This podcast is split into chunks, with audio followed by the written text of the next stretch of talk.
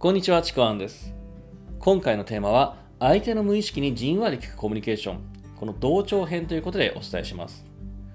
今日も聞いていただいてありがとうございます。このですね、相手の無意識にじんわり聞くコミュニケーション、前回ですね、安心編ということでお伝えしました。でこの安心編聞いてない方はぜひ聞いてくださいね。で、その前回の安心編では、脳が自分と似ているものに安心を感じるっていうですね、類似性の法則を利用したミラーリングっていうですね、そういう方法をお伝えしたんですけども、今回お伝えするのはですね、人は自分と同調しているものに心地よさとかですね、親近感を感じるという、そういう働きを利用したマッチングという方法をお伝えします。でこのマッチングという方法ですね、結構自然にできるし、効果的なんで、ぜひですね、もうこの後から使ってほしいなというふうに思うんですけども、このマッチングっていうのは、簡単に言うとですね、相手に自分を合わせていくっていう方法なんですけども、具体的に言うとですね、例えばですね、これが相手の話し方に合わせるっていうのがあります。特に相手の話し方に合わせるっていうのは声の調子だったりとか、例えば声のこう抑揚だったりとか、高低とか、大小とか、リズムとかですね、スピードなどですね。まあ、こんな風にですね、ちょっと抑揚とか高低表してみたんですけど、あんましうまくいかなかったですが、こんな風にですね、相手の話し方にね、まあ、相手がよ相手の抑揚とか、高くしたり低くしたりだとか、大きな声だったりとか、小さな声だったりとか、まあ、そんな風にですね、自分が相手に合わせるんですね。常にこう自分が自分のペースとか自分のリズムとか自分のスピードとかで話すんではなくて、相手のことに合わせ、相手の話し方に合わせるという方法です。この話し方を合わせるの他にですね、あるのが、相手の考え方に合わせるというのもあります。相手の考え、価値観とか、また感情とかですね、熱意っていうものですね。で、これが、まあ、相手がどんな価値観で話をしてるのか、どんな感情で話をしてるのか。例えば、すごいこう、喜んであ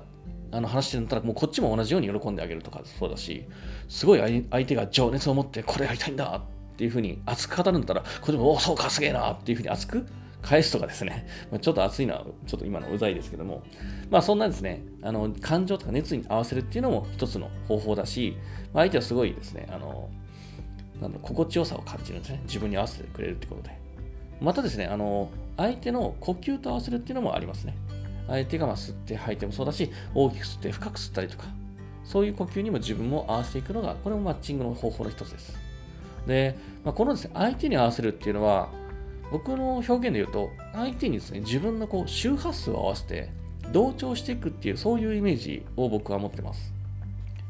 相手の周波数の、いろんな周波数のチャンネルにこう自分を合わせるような感じですね。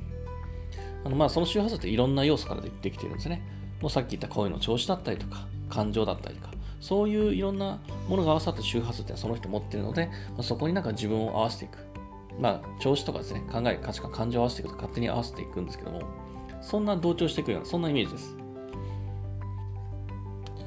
これ、例えば、あのー、すごくいつもですね、物静かな人とか、あんましこう、すごいいっぱい喋るような人じゃない人って、例えば、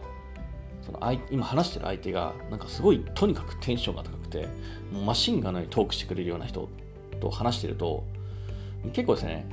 居心地が悪くなるんですね。あの僕も結構そうなんですけども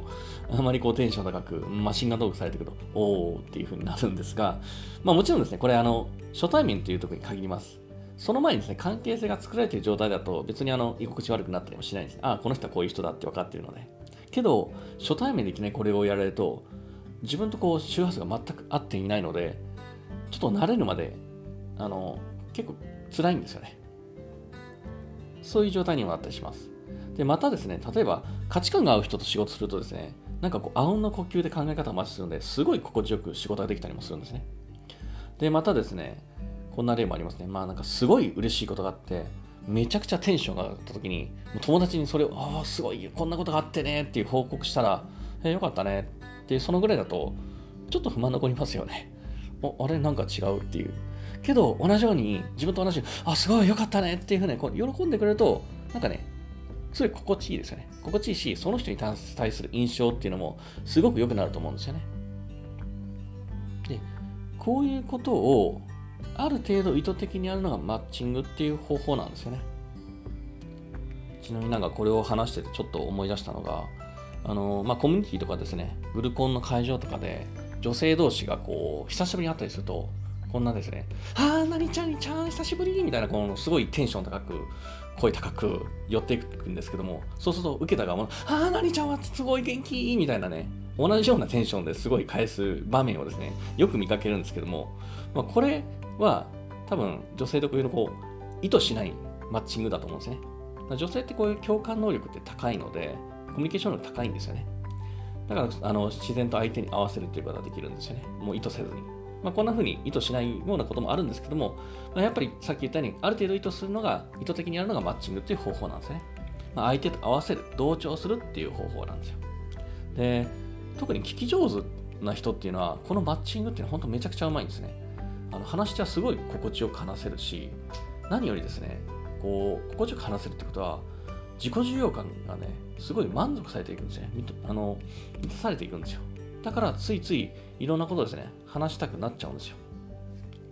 またですね、これあの、相手が心地よくなるっていう、そういう効果の他にですね、もう相手と自分が同調している状態が一度作られてですね、次はですね、自分のペース、自分の周波数に話を持っていきやすくなるんですよ。自分がリードしやすくなるんですよね。というのも、一度同調すると、実は相手もこちらに同調しやすい状態になるんですよ。これ同調する前だったらそうなにならないですけど、一度同調するとね、これが起きちゃうんですね。まあ、起きちゃうっていうか、起きるんですよね。なんかこう、一度同調すると、そこから離れがたくなるというかですね、まあ、そんな風になっていくんですけども、だから、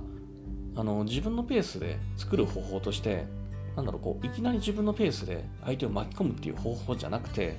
一度相手に同調してから、その後に自分のペースに持っていく、じんわりと持っていくっていう、この方法って、すごいですね。あの、相手が悪い印象を持たないんですよね。信頼関係ができてから自然とそっちに相手も自然と向かっていくので、何の違和感もないし、悪い印象を持たないんですよね。どちらかといい印象ばっかしか、印象を持つんですね。ただこの世の中にはですね、いきなりですね、自分のペースにする、巻き込むっていう結構強引なトークスキルっていうのがあるんですけども、もうそれをやると、なんかそれが終わった後にですね、なんか相手が釈然としないんですよね。で、例えばこれがセールストーカーだったりして何か相手が物を買ったりすると最終的な印象って結構最悪なんですね。なんかあれ欲しくもないのに買っちゃったみたいなそんな巻き込まれた感が後から出てくるのでこれねあのー、こういうふうに強引に自分のペースに巻き込むトークっていうのはもう信頼関係を一切結ぶつもりのないスキルなんですね。とにかくこっちの要求を伝えて相手を従わせようっていうこれ信頼関係もクソもないんですよね。だからこういうトークかスキルって、もうこれっきりあの押し売りとかですね、詐欺トークとかにですね、よく使われるというふうに思います。まあ僕、そういうスキルに興味ないので、もう一切これお伝えしないしないんですけども、